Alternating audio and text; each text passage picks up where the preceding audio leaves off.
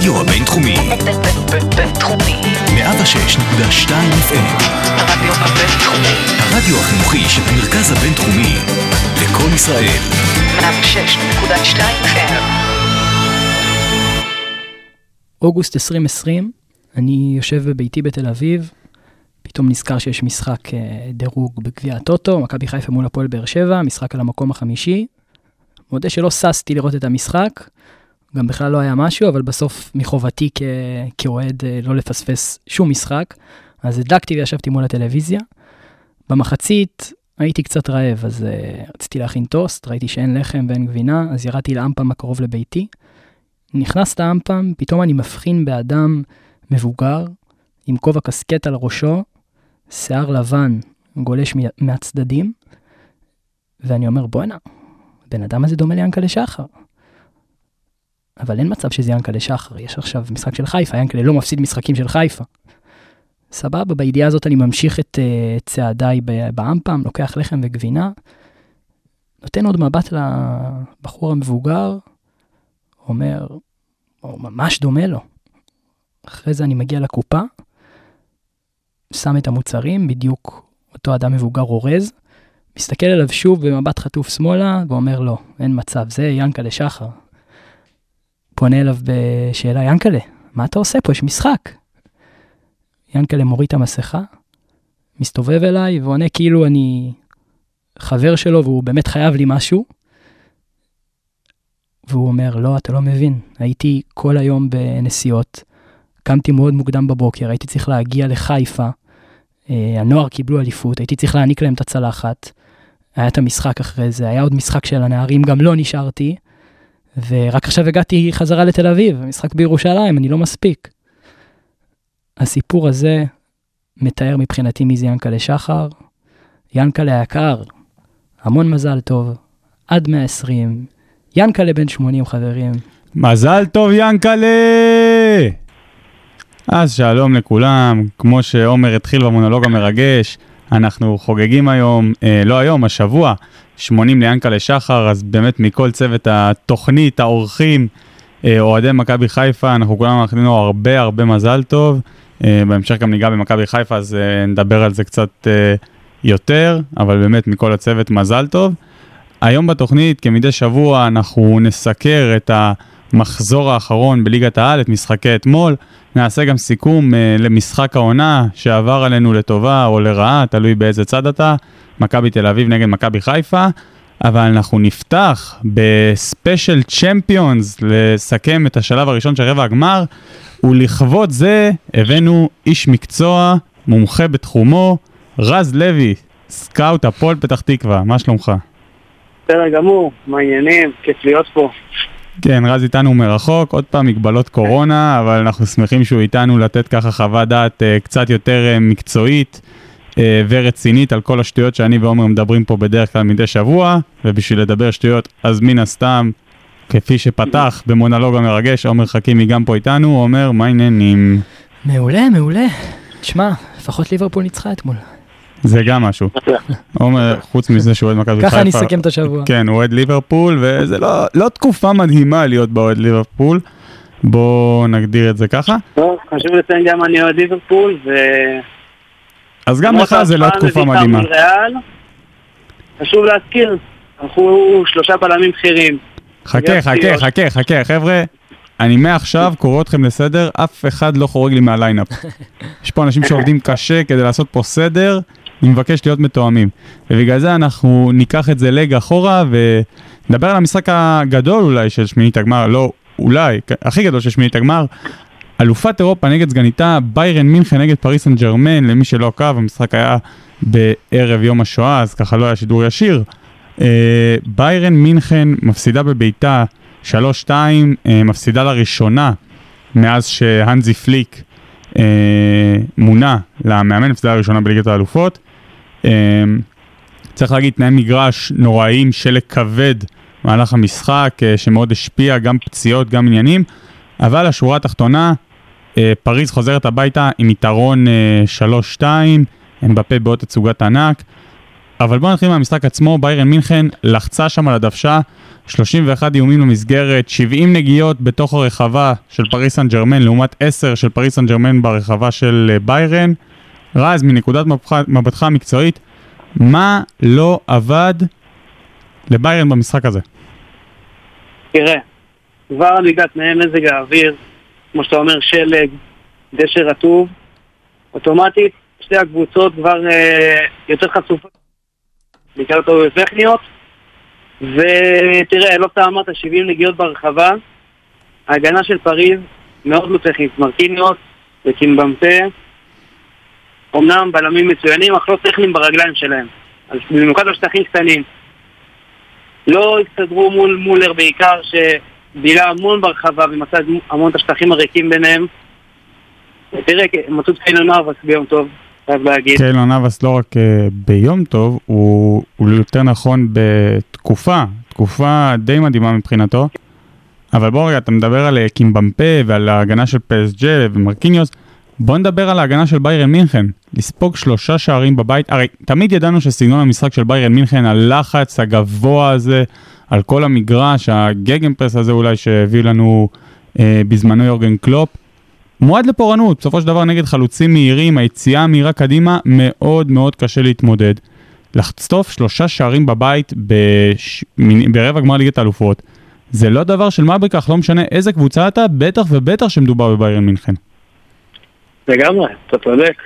ובמיוחד כמו שאמרת, הלחץ הגבוה מול השחקן אולי הכי מהיר ב- בעולם כרגע, אמבפה, שהיה ביכולת מצוינת. בכללי, עונה מצוינת שלו בליגת אלופות.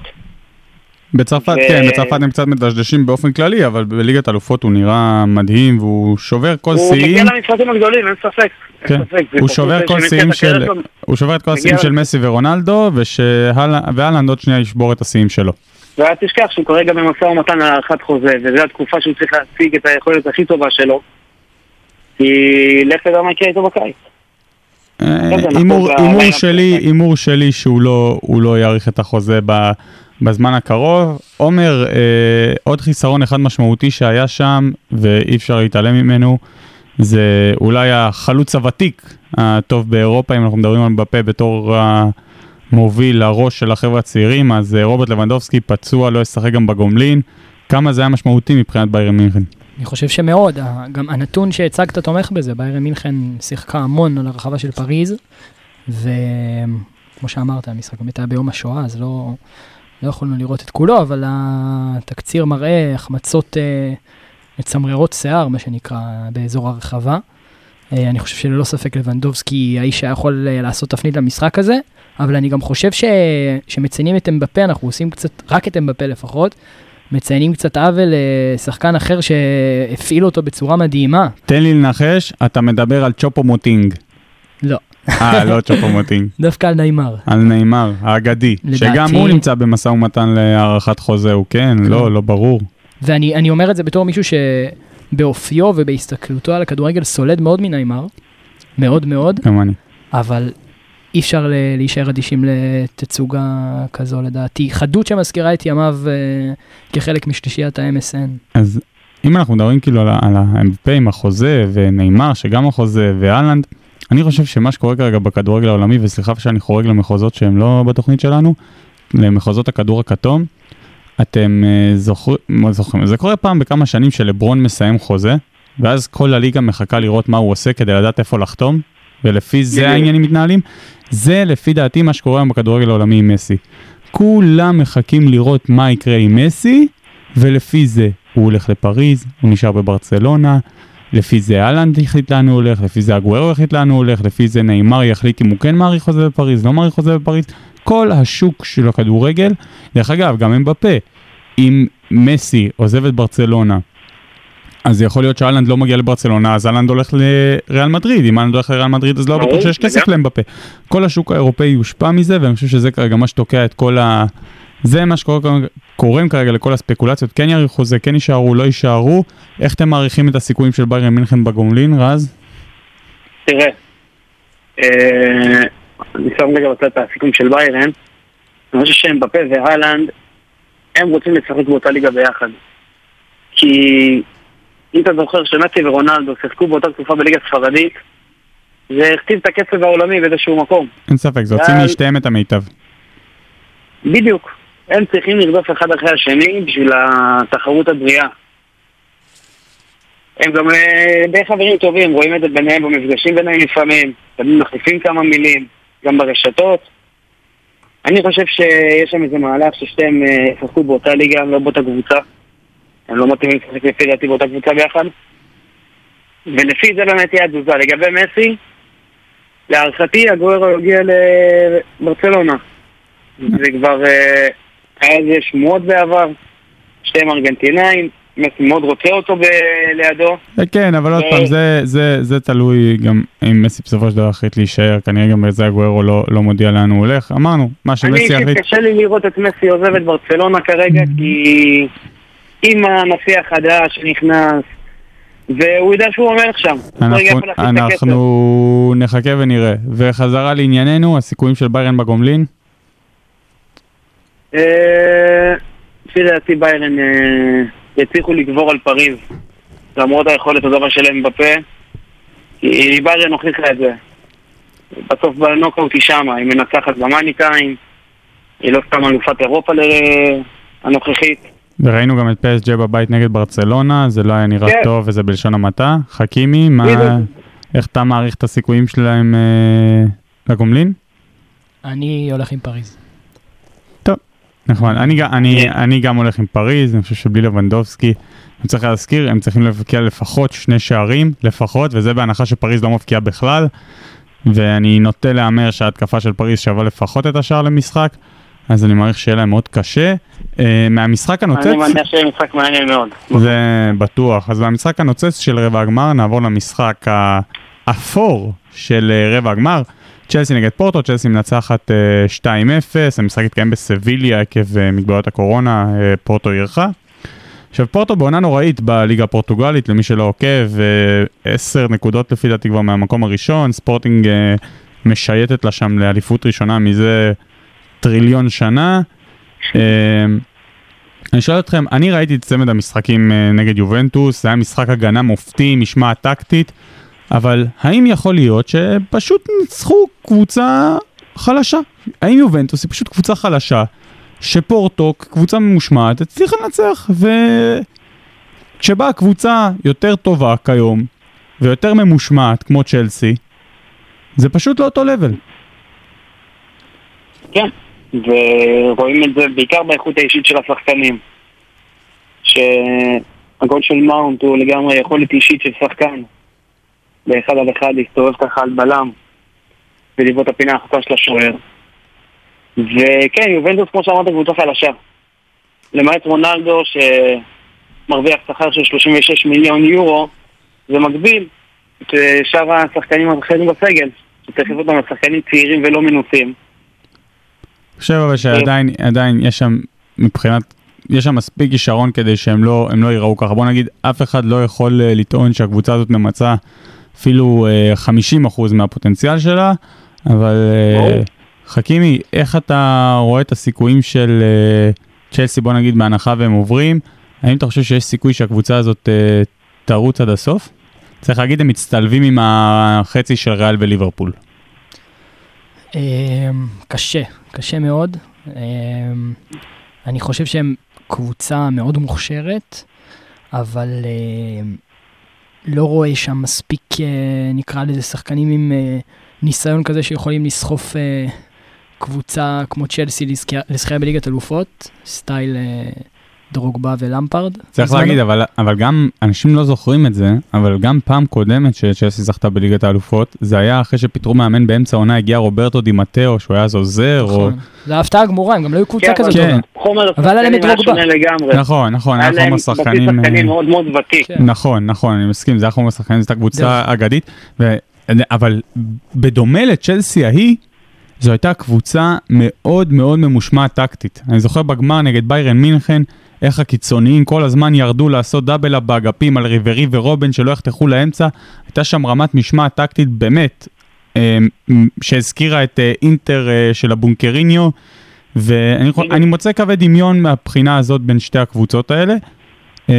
אם כי אני חושב שהקבוצה הזאת, בוא נגדיר את זה ככה, יותר, יותר ברזילאית, יותר כישרונית, יותר... יותר...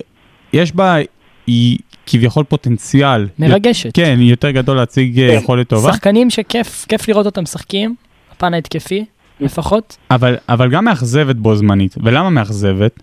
כי טוחל הגיע, ומה מדברים על ההגנה. עכשיו, בקיץ האחרון השקעו 250 מיליון יורו על זייך, על, אה, על, אה, ורנר. על ורנר ועל אברץ. הם לא... אולי, אולי, אולי, אולי זיח אה, ככה מבריק מדי פעם, אבל עד עכשיו זה לא, לא הוכיח את עצמם 250 מיליון יורו האלה. ובסוף אה, זה שמככב זה דווקא מאונט הצעיר. בדיוק.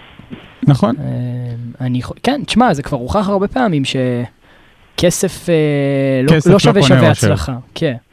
מה שנקרא כסף לא קונה אושר, אבל הוא קונה פרארי, ואתה פעם ראית מישהו עצוב בתוך פרארי? זה לא. יפה, אז כנראה שזה עוזר. אבל באמת, אם, אם כבר, אבל הפרארי שלך לא נוסעת. אם הזכרנו את מאונד, אני חושב ש...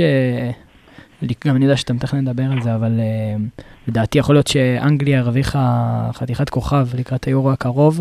זה שחקן שקונים כרטיס בשביל לראות אותו. פעולות אישיות, גם שהוא לא טוב, סטייל זה כזה מזכיר לי בראייה ישראלית גילי ורמוט כזה, גם שהוא לא טוב, כיף לך לראות אותו נוגע בכדור. כיף לך, אני לא, כיף אני לא לך יודע אם זה. מחמאה, אני לא יודע בפעולות מי שלו. פה מוחמא, מייסון מאונט או גילי ורמוט מההשוואה הזאת.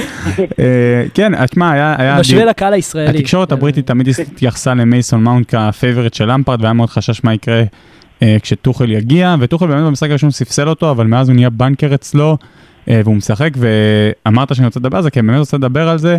מייסון מאונט אה, כנראה יהיה בקאדר האנגלי ל- אה, ליורו הקרוב. רואה אותו בהרכב גם.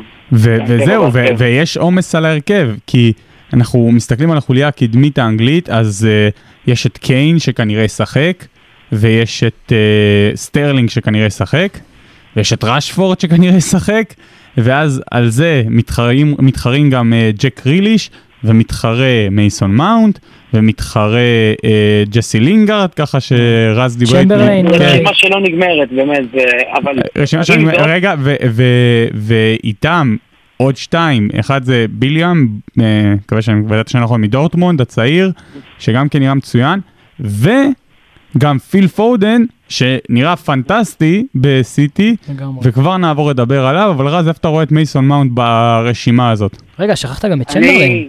אני- כן. אה, אמר, כן. כן. אני חושב שמאונט יהיה אחד הבנקרים בהרכב ליורו הקרוב. עם כל הרשימה שאמרת, רוב השחקנים האלה גם שחקנים ורסטיליים, כמו רשפורד, כמו גריליש, שיודעים לשחק גם באמצע וגם בקו. ואנגליה כבר הוכיחה את עצמה שהיא משחקת בשלל מערכים באים. חמש בקו האחורי, עם שלושה בלמים ושתי כנפיים, לפעמים בארבע ארבע שתיים, ויהיה מעניין מאוד לראות כאב, אה, כאב ראש חיובי. למאמן. כן, וגם מבחינת השחקנים, זה הזמן להציג את ה... את היכולת שלהם, זו תחרות מאוד בריאה לשחקנים. צריך כולם להגיד משחקים בקבוצות שונות. העומס האנגלי הוא לא רק בעמדות הקדמיות, אני לא יודע אם אנשים עקבו, אבל הזימון האחרון, טרנט אלכסנדר ארנולד, מגינה של ליברפול, שנחשב למגן הימני אולי הכי טוב בעולם בשנים האחרונות, לא זומן. לא זומן, כי אה. יש את קייל ווקר ויש את טריפייר, ואמרו, לא זומן מסיבות מקצועיות, ועולים הרבה קולות באנגליה שאומרים, אוקיי, בסדר, כנראה הוא יהיה בסגל ליורו. כן, אף אחד לא חושב באמת שישאירו אותו בבית, אולי זה היה סתם ניסיון ככה לעורר אותו, אבל יש הרבה קולות שאומרים, אה, עם כמה שהוא באמת תורם מאוד לצד ההתקפי, אולי ביכולת שהוא מציג העונה בפן ההגנתי, יהיה קשה להסתמך עליו. אה, אבל רגע, אנחנו נדבר על ליברפול, אז שנייה רגע שתיכם לפני שאתם קופצים לי פה אני רוצה לבוא לרמקולים. להגנתו. אז אתה כבר תבוא להגנתו, כי רגע, שנייה, לפני כן, עוד אנגלי מוכשר, פיל פודן, אה, סיטי נגד דורטמונד, אה, 2-1, גוארדיולה עוד פעם עושה, עושה שטויות ומשנה עם הערכים, כמו שהוא עשה נגד ליון, וכמו שהוא עשה גם בשנים קודמות והוא הודח, משחק עם אה, סילבה הפעם בתור חלוץ. אה, זה לא היה נראה מזהיר, זה לא היה נראה מדהים, אה, ניצחו 2-1. איך אתם רואים את היכולת אה, של דורטמונד אולי להפתיע בסיבוב הבא, וגם בהנחה ולא, האם אתם חושבים שלסיטי יש הפעם את מה שצריך סוף סוף ללכת עד הסוף? צריך להגיד, היא עדיין ראשונה, ראשונה בסוכניות ההימורים. לפי דעתי, בצדק היא ראשונה ב- בהימורים, כי יש לה סגל יותר טוב מדורטמונד, יש לה סגל הכי טוב בעולם, לפי דעתי, לסיטי. יש להם חדר שחקנים שלא נגמר, ממש ספסל שיכול להיות הרכב ראשון. אבל uh, מצד שני, אתה רואה גם את דורטמונד, שאהלנד במשחק האחרון ניער מעליו באחד המצבים את uh, רובן דיאז, שהוא הבלם הכי טוב באנגליה כרגע, ניער אותו ושלח אותו שם לטיול, מה שנקרא. אז uh, לדורטמונד יש מה לתת במשחק הזה. הבעיה של אה, דורטמונד שהיא בעיקר, היא מאוד לא יציבה, אתה לא יודע איזה דורטמונד תקבל. בדיוק, אה, בדיוק, ודורטמונד כמו שאתה יודע כרגע היא ויתרה על הליגה. היא רחוקה מאוד, היא כנראה שבכלל לא תהיה בליגת אלופות. אז באמת, אז כמו שזה נראה, היא שמה את כל ההימורים שלה על. כל השלטון עם מה שנקרא ליגת אלופות. והיא תיתן הכל בגומלין. והיא בסוף? צריכה- היא ו- צריכה 1-0. רז, איך אתה מסביר את זה, אה. את המיקום שלהם בליגה? תשמע, זה כאילו, קרה להם גם-. גם בשנה אחת עם זה- קלופ. קלופ בשנה האחרונה שלו כן. התרסק. זה לא יכול... הם שינו שם המון. שינו המון, גם את המאמן, גם אה, בלינגהם שפתאום נכנס לקישור, וזה... אם היכולת הטובה שלו זה בסוף ילד בן 17, שהוא לא יודע מה זה לשמור על יציבות בין... קבוצה מאוד צעירה. צריך להגיד, דורטמונד עד היום משלמת את המחיר על המשבר הכלכלי שהיה לה אה, לפני כמה עשרות שנים, אה, שהיא נכנסה מכל להליכים משפטיים, ועד היום היא משלמת על זה בכך שהיא מחזירה חובות ומחזירה הלוואות, ובגלל זה היא לא, היא לא יכולה להשאיר לעצמה את השחקנים הטובים, היא משחקת עם שחקנים מאוד צעירים במטרה להשביח אותם. ולמכור אותם, זה המודל הכלכלי, אז יש שנים שזה עובד מאוד מאוד טוב, ואז זה גם קבוצה סופר תחרותית, ויש שנים שזה עובד קצת פחות טוב, ועדיין, גם בשנים כזאת שזה עובד פחות טוב, להגיע לרבע גמר ליגת אלופות זה אכן הישג מכובד. אה, עומר, איך אתה מעריך את הסיכויים של סיטי אבל לרוץ עד הסוף? אני אומר לך שאני חושב שגם השנה, פפ יעשה שטויות במערכים, וזה יתחרבש מתישהו. אבל מה אתה חושב? אה, תשמע, את האמת, ש... לא, תשקר. השנה אני באמת חושב שיש להם סיכוי ממש טוב, כי באנגליה זה די game over, הם די רגועים בליגה, הוא יכול לאפשר לעצמו לעלות עם הרכבים משניים, מה שהוא לא יכל בשנים האחרונות. אה, והוא, לדעתי זה הפעם תלוי בסיטי הרבה יותר מבדר, מבדרך כלל. כי אם גוארדיולה החליט שהוא שם את כל המאמצים שלו והוא חייב לעשות את זה על ליגת האלופות, הוא יעשה את זה כי זה התואר היחיד שחסר לו עם סיטי. אז... אה, אבל גם בשנים קודמות הוא עשה את זה, פשוט בשנים קודמות כל פעם היה איזה שטות, כמו נגד ליון, שהוא עולה פתאום במערך מוזר, ו- וגם אתמול, שהוא פתאום עולה עם סילבה בתור... ח- למה? למה אתה עולה עם סילבה בתור חלוץ? לא עשית את זה כל העונה.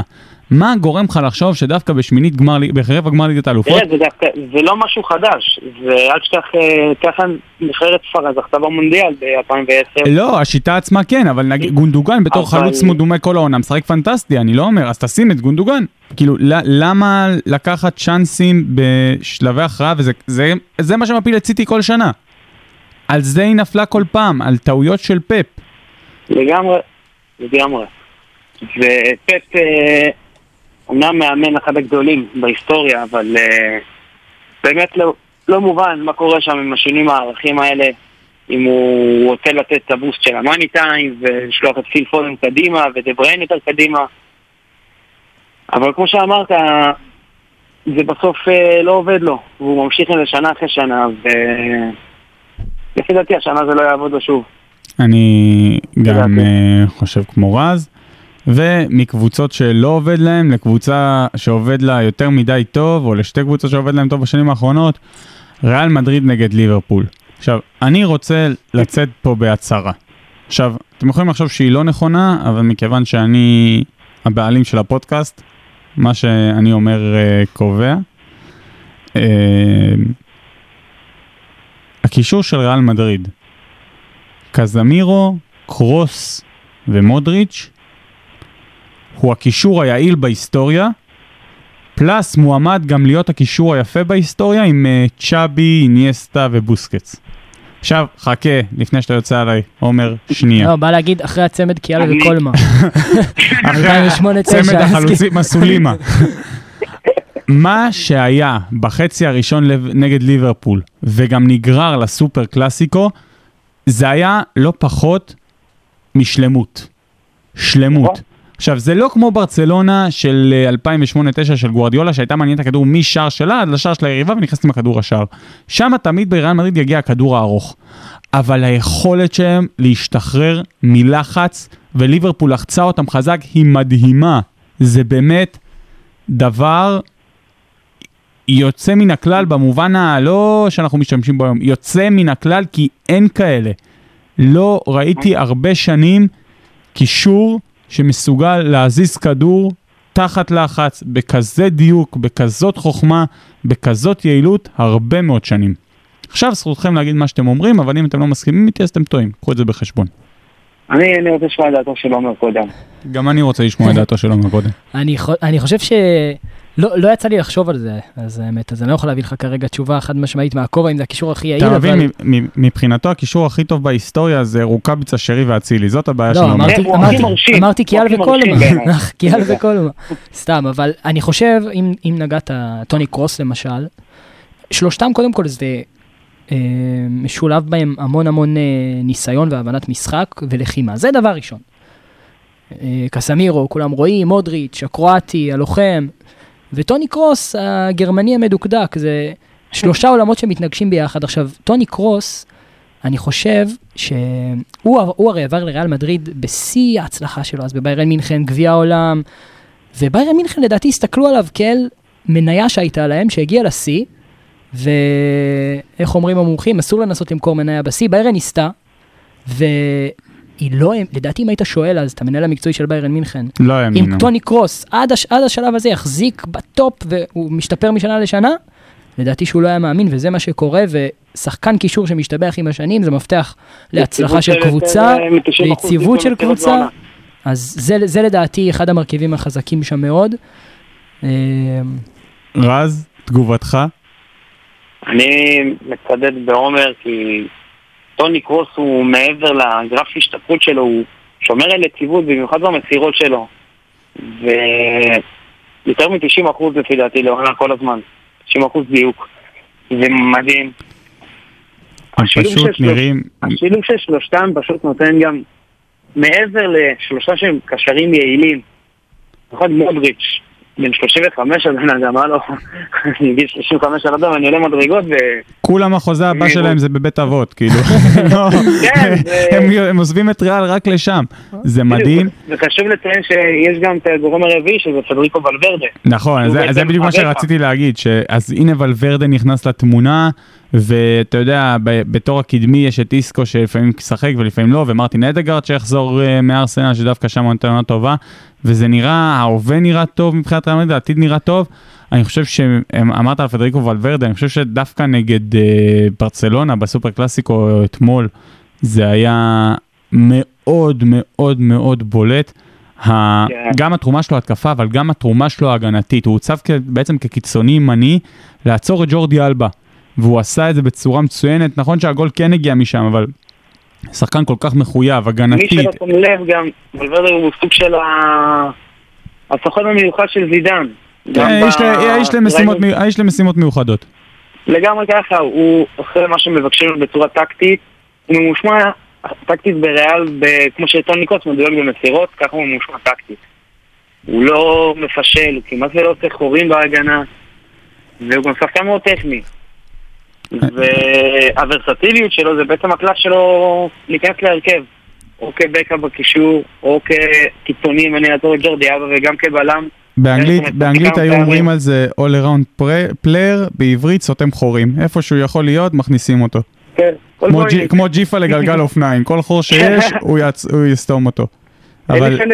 לפני שנדבר על הצלע השנייה במשחק הזה, ליברפול, אני רוצה להעלות עוד שלוש נקודות קטנות אה, לגבי ריאל מדריד, לגבי שתי המשחקים שהיו לשבוע, גם הקלאסיקו וגם אה, גם נגד ליברפול. אחד, אנשים לא שמו לב, אבל הם עלו בלי שלושה שחקני הגנה פותחים, קרבחל פצוע, רמוס פצוע, ורן עם קורונה.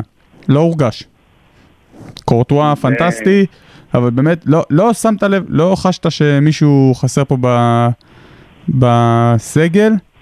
שתיים, זה כוכב הקבוצה. קרים בן זמה, אה, המושמץ, אה, מוכיח עוד פעם אה, כמה כדורגל אה, יש לו, נכון, הוא מחטיא, נכון, הוא, הוא מגושם, נכון, נכון, נכון, אבל האיש נותן גולים בצרורות כל שנה באופן עקבי. אני חושב שבסופו של דבר על זה נבחנות אגדות. כי אפילו מרדונה הגדול, לא היה לו פיק של עשר שנים. להחזיק כל כך הרבה שנים בטופ עם מספרים וממוצעים כאלה, זה לא דבר של מה בכך. אה, ומהזקן שמחזיק הרבה שנים, אז הצעיר וניסיוס, אה, שנראה גם כן כמי שאולי היה קצת ספקות, כן יכול להשתלב ברמה הזאת, לא יכול להשתלב ברמה הזאת, אה, ואתה פתאום חוטף את הסתירה שאתה מבין, בוא, אתה חושב שהוא כבר 6 שנים בריאל, אבל אה, הוא כולה בן 20. חושב שהשבוע הוא הוכיח אה, שיש על מה לבנות. ואני רוצה עוד נגיעה אחת על הכוכב הכי גדול של הקבוצה הזאת, וזה זינדין זידן, הידוע בכינויו זיזו. הוא לא ממציא את הכדורגל מחדש. הוא לא פפ, הוא לא קלופ, הוא לא פליק, אבל האיש יודע להביא תארים. הקבוצה הזאת בעונה המזעזעת הזאת, שהיא לא נראתה טוב בכלל, והיא לא עשתה רכש אחד כל העונה, רק איבדה שחקנים, מובילה היום את הליגה הספרדית, נמצאת בפוזיציה מאוד נוחה להגיע לחצי גמר ליגת האלופות, ואני חושב שהוא לא פחות ממוציא מים מהסלע בסגל הזה. לא פחות מזה. מסכים איתך. לגמרי. אני... לגמרי, אני חושב שזידן, באמת אין מה להוסיף. אה, הוא פשוט יודע את העבודה. הוא יודע את העבודה, עושה בעל אותה. מקצוע. בעל מקצוע, כן, תעודה מוסמכת, קבלן, משהו, ניגר קבלן כן. במונח הישראלי. לגמרי. אה, ויניסיוס, לפני המשחק דובר מ... דווקא לפני הקלאסיקו. דיברו על זה, אבל זה בא לידי ביטוי אה, במשחק מול אה, ליברפול דווקא, על היכולת שלו אה, לעבור לשחקן שיודע לנצל שטחים, שזה בדרך כלל אה, קורה עם בגרות, של קצת יותר הבנת משחק, ולמצוא את השטחים המתים, ולדעת איפה לקבל את הכדור ואיך. ומול ליברפול הוא עשה את זה בצורה אדירה, מידה אדירה יותר מדי לצערנו. ומי עושה לו? מה זה? כן, זה, אז, אז זה עליו לצערך. בוא, בוא, ת- תעשה לי כבר אה, שילוב בוא נעבור פנטסטי, ובוא. בוא נדבר על ליברפול. קודם כל, נהלו שיח אוהדים, אני לא מתערב לכם, אני רק רוצה שתדברו על 1. אין הגנה, 2. לא עובד בהתקפה, 3. כמה מסכן יורגן קלופ, הוא כמו איוב, כל פעם שקורה משהו רע, אז עוד שנייה אחרי זה בא משהו עוד רע. עוד זה מדבר ו- וזה בא. וארנולד, אני- שהבטחת אני. חושב שעומר טיפה יותר טעון ממני, אני רוצה לשמוע אותו קודם. בבקשה, עומר.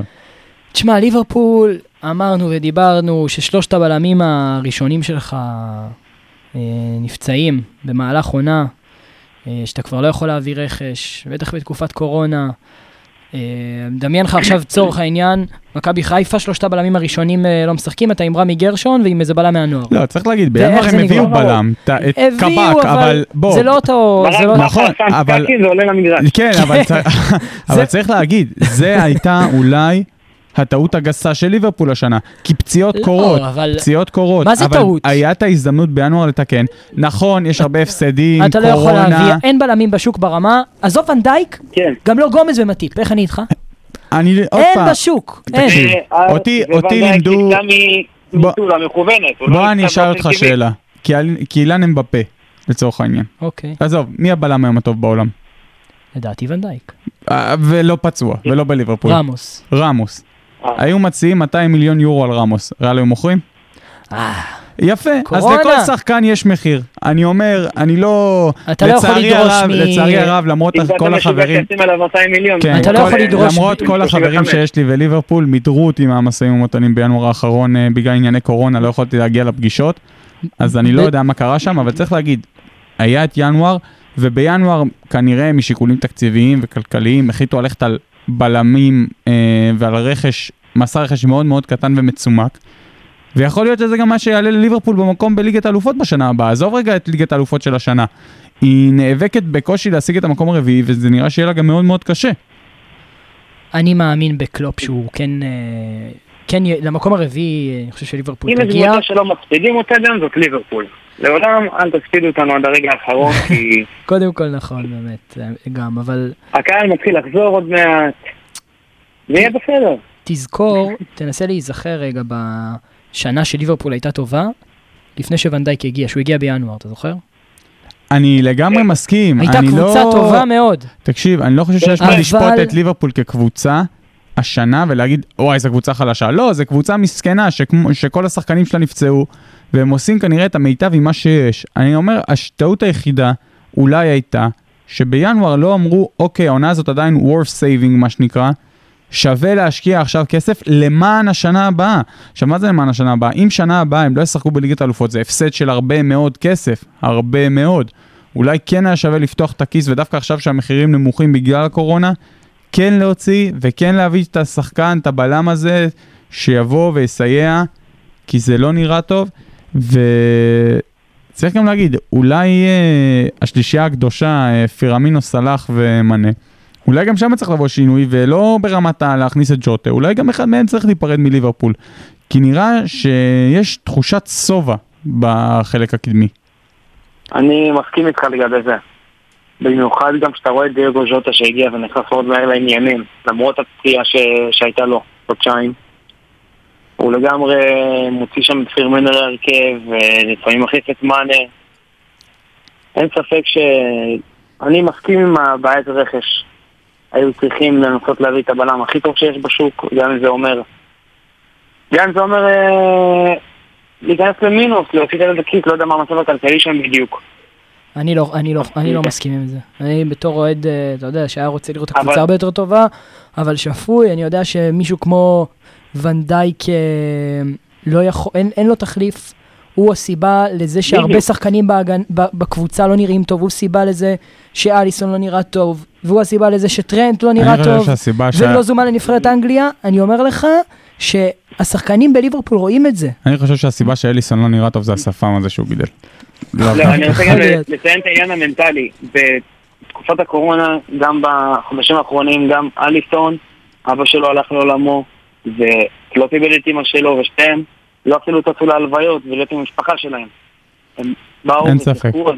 גם יש פה את העניין המנטלי, וזה עונה מאוד קשה. אני חושב שבדיוק, ו- רז, נגעת במקום, אני חושב שזו עונה קשה, ואני חושב שזו עונה שלא צריכה להיות מדד לאף אחד לגבי בדיוק. שום דבר. העונה הזאת לא דומה לכלום, אני לא הייתי חורץ גורלות. החושבים שלהם יקרו בקיץ, אני גם חושב שאם נעשה הקשר לקיץ, סאלח, מנה או פרמיניו, אחד מהם יעזוב, להערכתי. אני גם חושב. להערכתי זה יהיה סאלח, ש...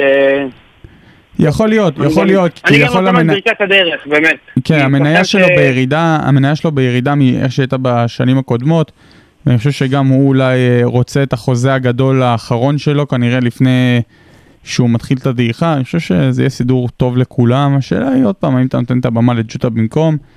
אה, גם מ- ג'וטה, גם יש את אה, אריאל- ארווי אליוט, שמושל לצ'מפיונשיפ, וזה שם עונה מופלאה, ילד בן 17 שמוביל את הטבלת אה, בישולים. אז כן, וליברפול ידועה, וקלופ יודע לפתח צעירים, ואני מניח שאם הוא ייתן את ברכת הדרך לסאלח, אמנם לא יבוא רכש מסיבי בהתקפה, ואני מבין שרוב הכסף יושקע בהגנה, ובעוד בלם בכיר, עוד מגן. או בצוות אה, רפואי טוב. או ברופא. כן, או ברופא.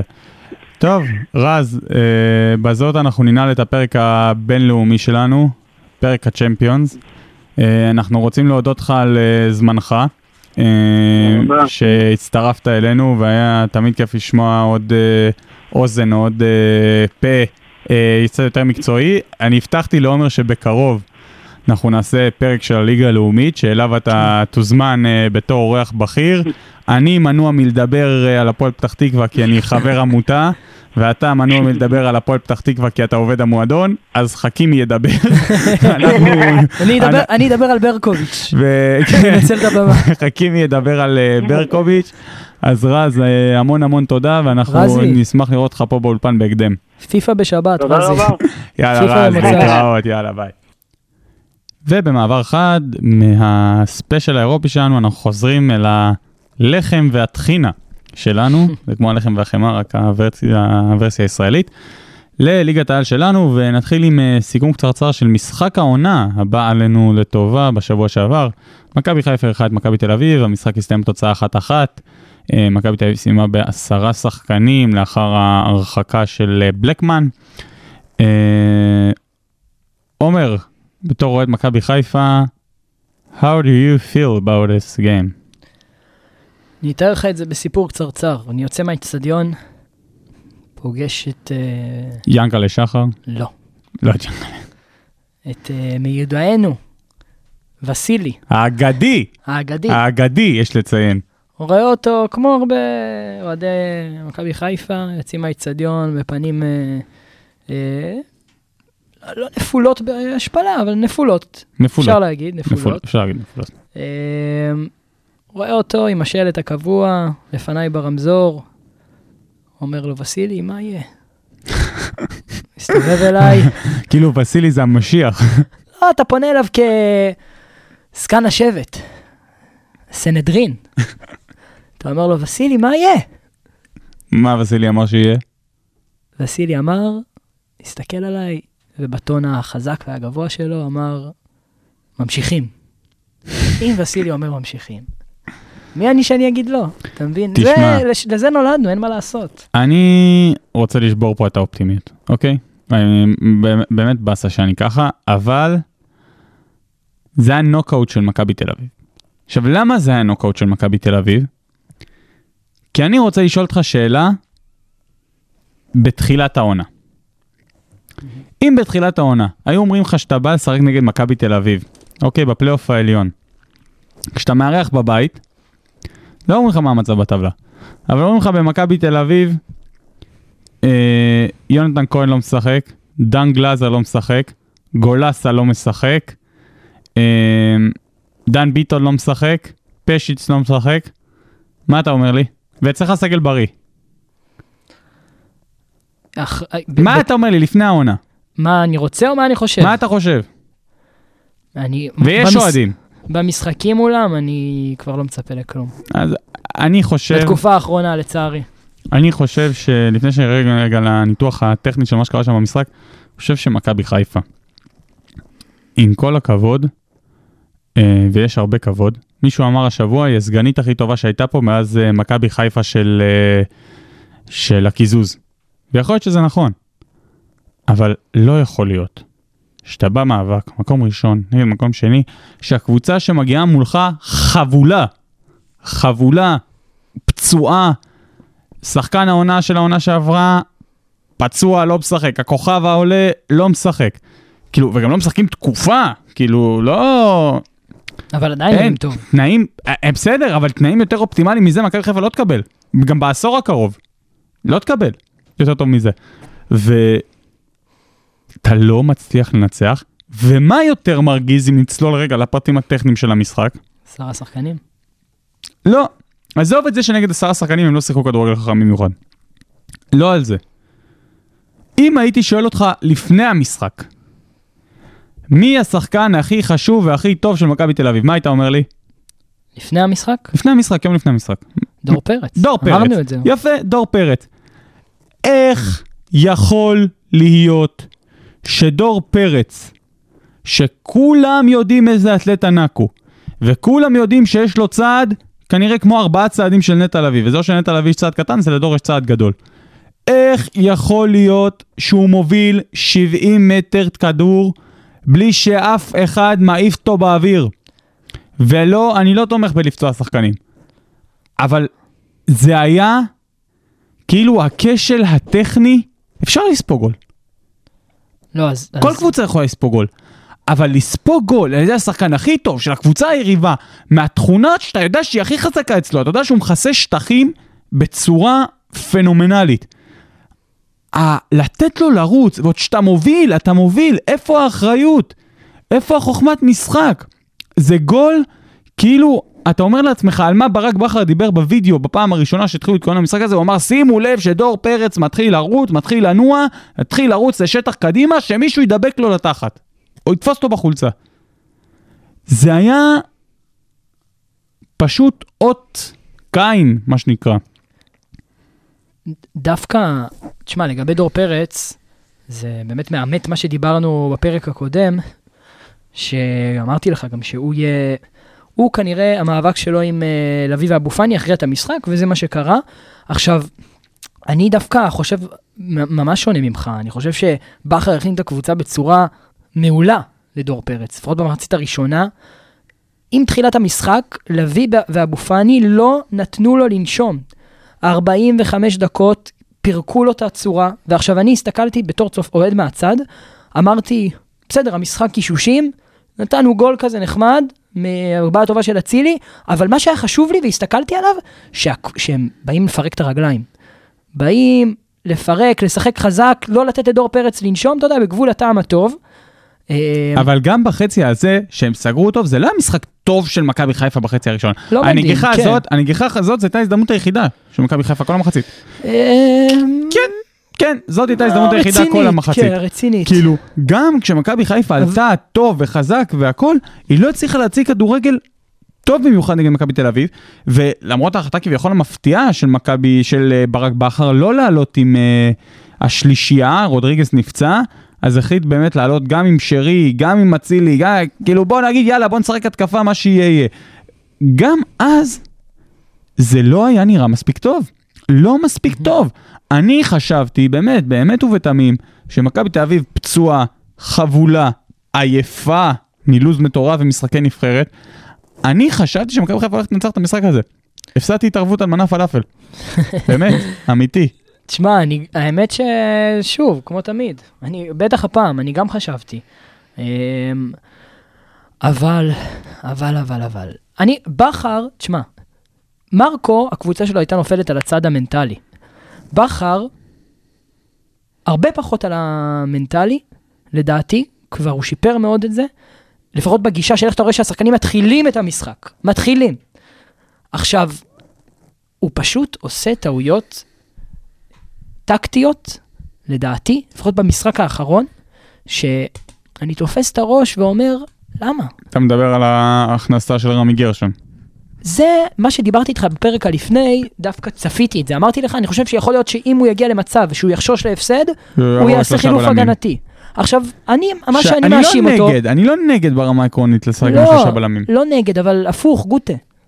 תפתח מול מכבי תל אביב, אתה הבנת כבר כמה משחקים שאתה פותח בבליץ וזה, אבל אז בסוף אתה, אתה מאבד את זה. תפתח מבוקר. רודריגז, וואלה, נאחס שהוא היה פצוע, אבל תחשוב על משהו יצירתי, אולי להכניס, אה, לא יודע, אה, אולי, סבבה, לפתוח עם רמי גרשון, אבל לשחק עם ארד אחורי, לחזק את הקישור, לשחק קצת יותר מאוזן, להכניס את אצילי או את שרי בהפתעה במחצית, קצת יותר מאוזן, קצת יותר חשיבה. בסוף לבוא ולהכניס אה, את רמי גרשון ולהוציא חלוץ, זה כבר גם לדעתי שבר מנטלית את השחקנים, שהבינו שהמאמן מחפש אבל תיקו. אחרי שבלקמן קיבל את האדום, אני חושב שמכבי חיפה לא שיחקה כדורגל מספיק חכם. לא, כל המחצית השנייה הם לא שיחקו לא, כל- כל בכלל. לא, קודם כל, אוקיי, מתחילת המחצית השנייה עד האדום, מכבי תל אביב הייתה הרבה יותר טובה. הרבה לגמרי. יותר טובה, זה לגמרי. היה הרבה יותר קרוב ל-2-1 של מכבי תל אביב מאשר ל-2-1 כמו- כמו כל של מכבי המשחקים העונה. חיפה. כל המשחקים כן, העונה. אה, אין ספק. וגם אחרי האדום, אוקיי, האמצע צפוף, יותר הרמות, יותר קרוסים, חוץ מהכדור אחד הזה שהגיע לדוניו והנגיחה אה. הלא ברורה, ש... עוד פעם, אני מבין למה הוא ניסה לנגוח חוואט, זה היה כדור כזה בחצי גובה מסרוך, אבל אני לא מבין תכנס עם אני- כל הלב, אני לא מבין מה- תכנס. הוא עשה על המגרש. זה מה שאני לא מבין. אבל אני חושב שזה גם חלק מהעניין, שאני חושב שפה נפל, ה... מה זה נפל? פה זה ההבדל המהותי בין מכבי תל אביב למכבי חיפה בעונה הזאת. השחקן ה-13, ה-14, ה-15, ה-16, ה-17, מכבי תל אביב עדיין בסגל הרחב יותר, הגדול יותר, חזק יותר, שם היא מנצחת, נכון, גם הרבה מזל, כל מטאטא יורה. גררו שלא ידע בכלל שהוא שחקן במכבי תל אביב עד המשחק הזה, עולה מהספסל, נותן גול. בלקמן, ששכח בכלל מה זה לשחק כדורגל, פתאום שלושה מחזורים אחרונים, פתאום נהיה שחקן הרכב, מפקיע צמד, זה פותח, נראה טוב. הסגל הרחב הזה והעמוק הזה, אתה מבין ש... עדן קרצב כזה, שבמכבי הוא לא נספר, אלא אם לא כולם פצועים, במכבי חיפה הוא מתמודד על הרכב, הוא מתמודד על הרכב עם אבו פאני, ויכול להיות שהוא גם באיזשהו שלב גם יפתח לפניו. ה- הסגל הגדול הזה, אני חושב שהוא בסופו של דבר יכריע, as we speak מה שנקרא, מכבי תל אביב משחקת נגד הפועל, אה, נגד מכבי פתח תקווה, היא כבר מובילה 1-0. אה, אני חושב, ומכבי חיפה נוסעת אה, לאשדוד מחר, משחק סופר קשה, אשדוד גם נראית מצוין, אני חושב שאם הפער יגדל לארבע, זה יהיה, זה יהיה גמור.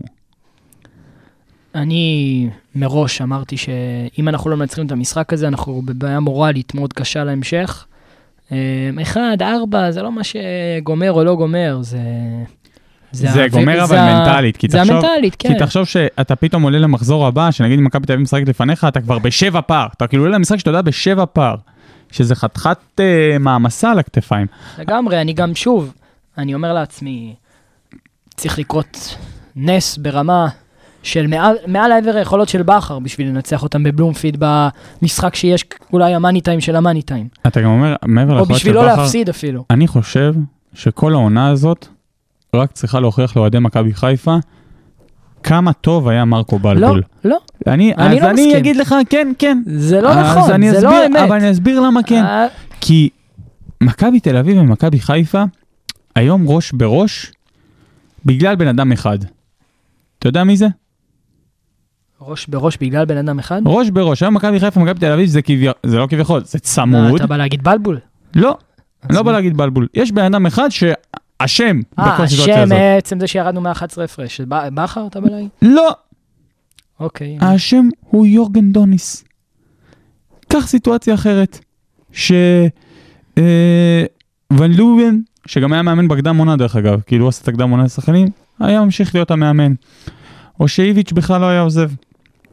הפער היום היה 17, או 18. זה היה נראה בדיוק כמו האליפות האחרונה של מכבי. הקצב צבירת נקודות שלהם מאז שוון לובן הגיע, הוא קצב כזה שהיה משאיר את מכבי חיפה מאחור בפער מטורף, כמו שקרה בשנה שעברה. חושב שנוצרה פה איזושהי אשליה, ועוד פעם, אני לא אומר, ברק בכר מאמן יותר מאותר מבלבול, יכול להיות יותר טוב מבלבול. אני חושב שהיה איזושהי זילות במה שבלבול עשה, אני חושב שהיום מתחדדת ההבנה שהוא פשוט התמודד עם מפלצת. התמודד עם מפלצת, כי כשאתה רואה שמכבי חיפה, גם כשהיא מקבלת את כל התנאים, ובלבול בחיים לא קיבל את התנאים האלה נגד מכבי תל אביב. היא מקבלת מכבי תל אביב מרוסקת, עייפה, פצועה, בעונה שהיא מתחילה ב-11 פור עליה, כי היא הביאה מאמן שלא קשור למקצוע, אני גם שמעתי מה, איך מתנהלים שם אימונים ושכונה, ו...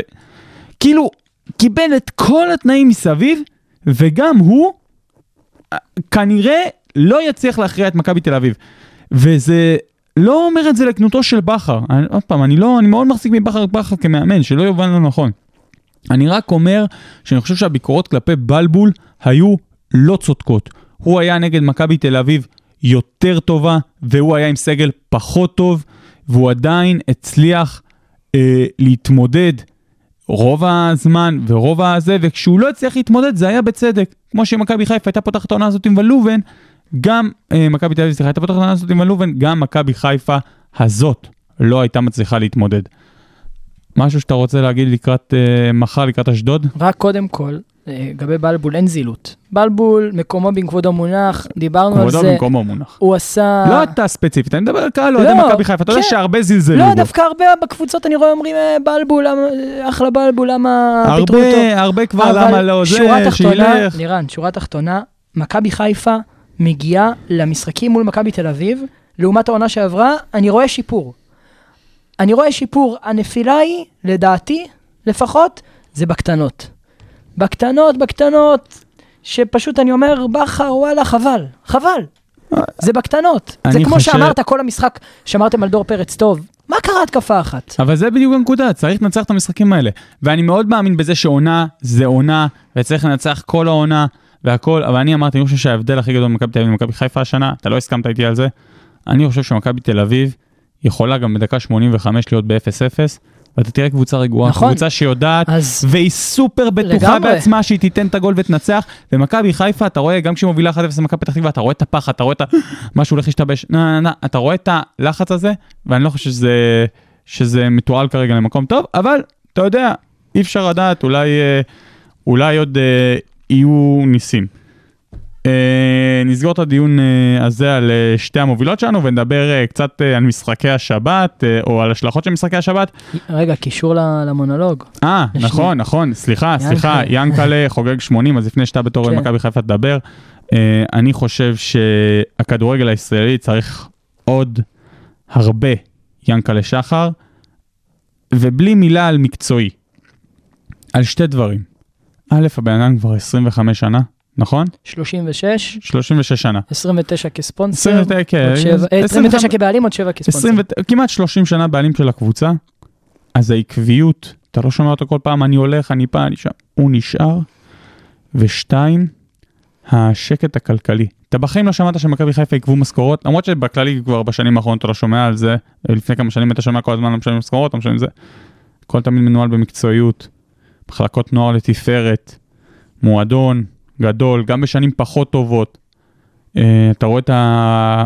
את המקצועיות, ואני מאחל לו עוד הרבה שנים בריאות כמובן, ואני מאחל שנראה יותר בעלים כמוהו בכדורגל.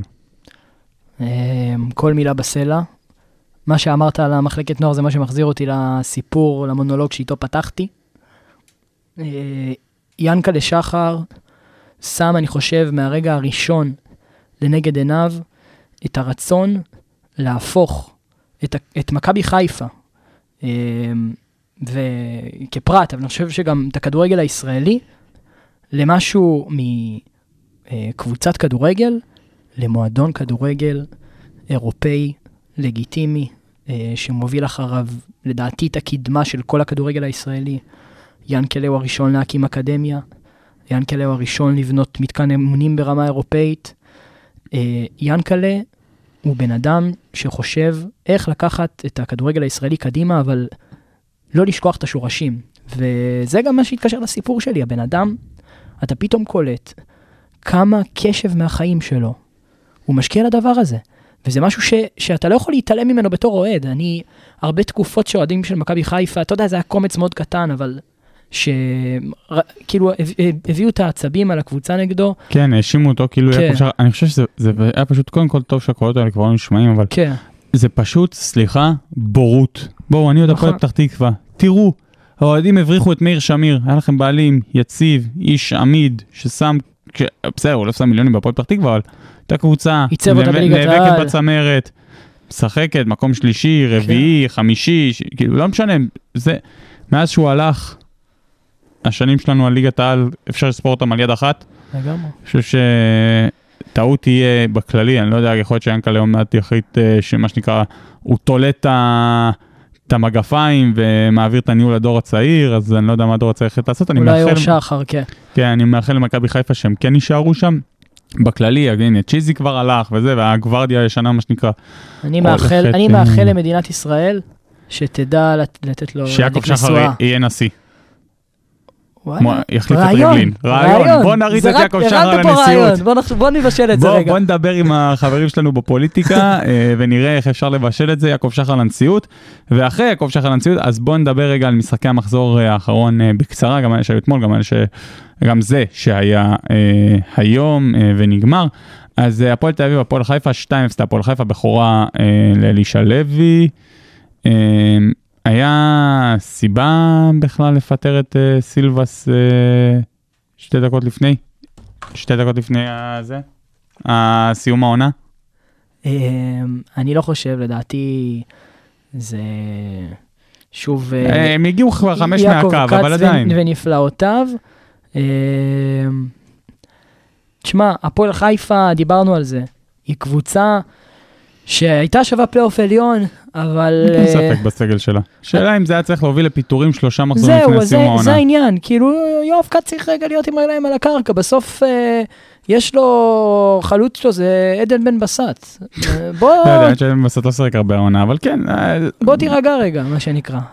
כאילו, אני חושב שלא היה לא צורך. הם- לא נראו רע, נכון, הם לא היו יציבים פשוט. לא היו יציבים, לא היו כן. יציבים. בכל מקרה, כנראה שהפועל חיפה עם הניצחון הזה, אה, וגם התיקו של אה, בני יהודה, אה, כנראה סידרה לעצמה את העוד מקום הזה ב- כן. בליגת העל, אני לא רואה אותה יורדת ליגה, הפועל תל אביב גם כנראה תהיה בסדר למרות ההפסד הזה. וגם שם עוד פעם השאלה מי יהיה מאמן בעונה הבאה, קלינגר לי חוזה, אנחנו אמרנו, אמרת, הוא צריך לקבל קביעות אם הוא יסכים, אנחנו נראה מה יהיה.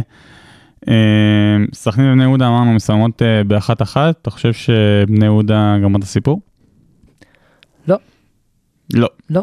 אתה אומר אבוקסיס יש לו שבע נשמות.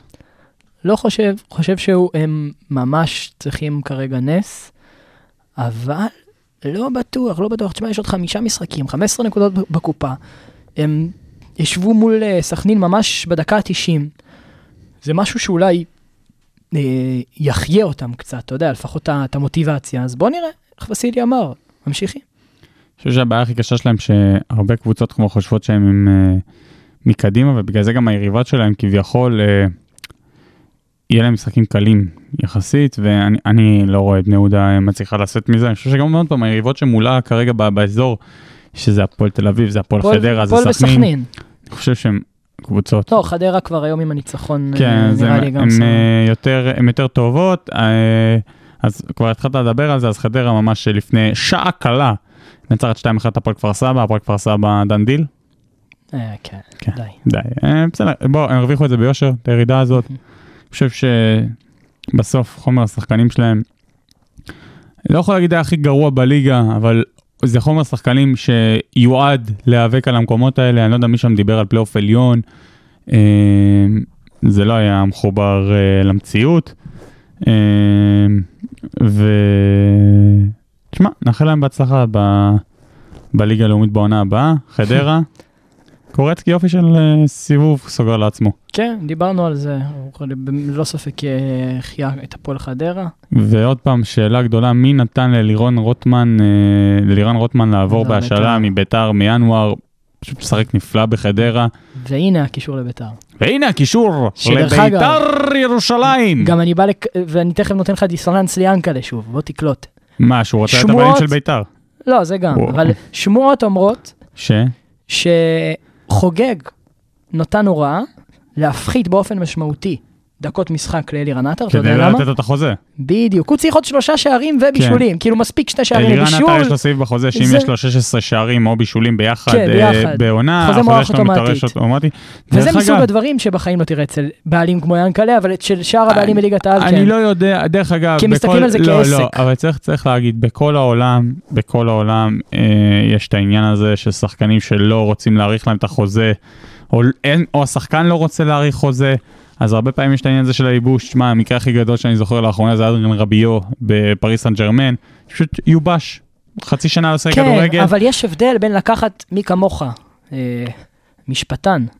לא, צריך לדעת זה שיש לא- הבדל בין לקחת את הפן המשפטי של בד- לא בדיני המשפט- החוזים, אבל, אבל לגיטימי, ל- אני, לא, אני לא מסכים איתך, ברגע שלביתר. ירושלים אין על מה לשחק, ולביתר ירושלים כביכול אין על מה לשחק, לגיטימי שבעלים ינחה על מנת לחסוך אה, 250 אלף דולר או 300 אלף דולר, אני לא יודע כמה נראה אתה מבטיח, מרוויח. עוד פעם, זה לא סיטואציה שאתה אומר, ממחזור שני מייבשים אותו. בא הבן אדם, הבעלים, אומר, אוקיי, אני רוצה שנה הבאה להוריד בתקציב. דרך אגב, אני גם לא חושב שהוא לא ירצה להשאיר את אלירן עטר. הוא אומר, אני רוצה לקצץ במשכורות. בהנחה והוא מקבל את החוזה האוטומטי, אמ, אין מי, כאילו, אין לי, איך, אין לי איך להתנגח איתו או להתמקח איתו, רק להפחית לו בשכר, ואז אני צריך להציע לו חוזה לעוד עונה, שבתכלס אני מתחייב פה על יותר כסף. לגיטימי שבעלים יבוא וינחה, חבר'ה, הוא לא משחק, אני לא רוצה שהחוזה שלי יתחדש אוטומטית, שיש עוד חמישה מחזורים לסיום שלא קובעים לבית"ר ירושלים שום דבר. אם הייתה נאבקת על אירופה או משהו, או נאבקת על ירידה, כמובן שהייתי מדבר אחרת. אבל בגלל שהשחקנים של בית"ר הייתי אומר כבר בחוף הים, אבל בירושלים זה כנראה פחות. אז לא יודע, בגן סאקר. אז uh, אני נוטה לא להסכים איתך, אני חושב שזה בסדר, זה לגיטימי לעשות את זה. Uh, בוא, גם לפי דעתי עטר ישב בבית"ר ירושלים, כי לאן הוא ילך? Uh, מכבי תל אביב לא תחזיר אותו כבר. מגיע לו להישאר. מכבי חיפה תחזיר אותו, כן, הוא ברמה האישית בסך הכל נתן עונה טובה, אני לא בטוח שזה מה שנכון לבית"ר ירושלים, אבל אין ספק שמבחינת מספרים הוא הרוויח את המקום שלו בעונה הבאה, לפחות בסגל. אבל עוד פעם, יש פה עניין תקציבי ושיקול כלכלי, ואנחנו נראה מה, מה יעשו שם. בית"ר הפסידה 1-0 לבן מכבי נתניה, נראתה נורא. אה, ברמת ה... בתקציר לא היה התקפה אחת של בית"ר, שראו נכון להכניס. אה, שאלה שלי לך לגבי אטפלד, אנחנו מקבלים דיווחים על אה, חילוקי דעות בהנהלת נתניה לגבי המשך תעסוקו, העסקתו, מה זה חילוקי. דעות? יש אה, בעלים אחד. בעלים אחד, הבעלים לא סגור על זה, המנכ"ל רוצה שהוא ימשיך, מה אתה חושב? אה, אני חושב ש...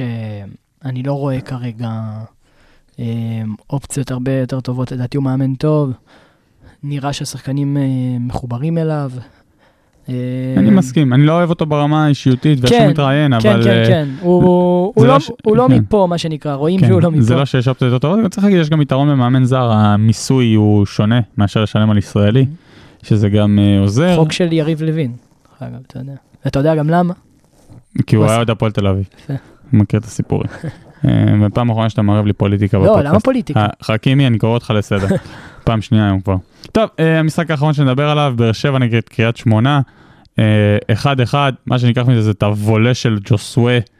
וואו. וואו, וואו. גס הוא איזבק, מה שנקרא. כן, עד שהוא יורחק לפעם הבאה. אה, אני חושב, דיברנו על כמה מאמנים פה שצריכים להמשיך, לא צריכים להמשיך. אני רוצה לתת פה הצהרה, אני חושב שהיא מתחייבת. אם אלונה ברקת באמת חזרה לבאר שבע כאילו בפול גז, ומביאה את אלחמיד, והחתימה את ג'וסווה, ודור מיכה כנראה יגיע, ואני לא יודע מה עוד היא מתכננת לקנות, אני חושב שהצעד הראשון שלה, ברגע שנגמרת העונה הזאת, זה להגיד לרוני לוי, יש לך חוזה לעונה הבאה, בוא רגע נסגור פה את הקצוות, ותלך. רוני לוי הוא... נכון, הוא נכנס בסיטואציה לא קלה, וקבוצה, ופציעות, וג'וסווה. אבל רוני לוי כבר שנים לא, לא עשה הצלחות גדולות, חוץ מהגביע עם מכבי חיפה, כאילו לא, לא היה שום דבר שהצדיק את המינוי שלו, לא, הוא, הוא בקצב צבירת נקודות של לרדת ליגה עד כה, אה, וזה לא שהוא נפגש עם אה, אריות אה, הליגה כל יום כל היום, רק עכשיו התחיל הפלייאוף העליון, וגם פה עכשיו זה קריית שמונה, כאן נגד מכבי פתח תקווה וכו'. אני חושב שאם אלונה ברקת באמת מתכננת לשים הרבה מאוד כסף, היא חייבת, חייבת, חייבת שינוי בפוזיציית המאמן. כאילו אתה רומז פה ש... דווקא נגד רוני לוי. כן, לא, לא, כן. לא, לא, לא רומז, אומר, הוא, הוא הוכיח שלא הוא צריך להיות זה שהוביל את הפרויקט הזה בשנה הבאה, לא יודעת מי הייתי מביא במקום, אבל לא, לא הייתי נותן את הקרדיט. אמ, אני לא חושב שהתקופה שאליה הוא נכנס זה, מד- זה מדד ל... להחליט אם הוא מגיע לו להמשיך או לא, אני פשוט חושב שאלונה צריכה להבין אמ, מה הקבוצה שהיא רוצה לבנות שנה הבאה. אה, רוני לוי הוא מאמן שמתאים אמ, לסוג מסוים של שחקנים, וזה בגדול שחקנים שמקשיבים לו. אמ, זה, זה הסוג הכי טוב. כן, כי פשוט הוא...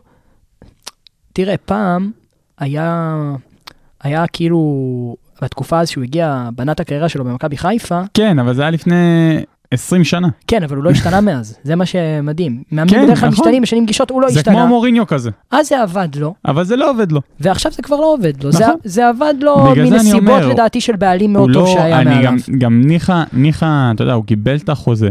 מהרגע שהוא הגיע לבאר שבע, בוא, זה, זה, לא, זה לא עובד, וזה לא מוכיח את עצמו, ואני חושב שיעשו נכון בבאר שבע אם כן ינסו להגיע איתו לאיזשהו הסדר כספי, ולמצוא מאמן שאולי יכול, אה, שיש לו את היכולת להוביל את הפרויקט הזה לאן שאלונה רוצה זה שהפרויקט הזה העניין, יגיע. לאן שהיא רוצה. אם היא רוצה קבוצה צעירה ותוססת והתקפית, אז לא רוני לוי out. כן. אם היא רוצה קבוצה, אתה יודע, שתביא פלייאוף עליון, אה, תהיה חזקה, ממושמעת. אני חושב שאם היא שמה את הכסף על חמד ועל ז'וסואה ועל מיכה, היא, ובטח גם היא תחזיר את בן סער או כל מיני דברים כאלה, אה, אני חושב שהיא מחפשת רק דבר אחד.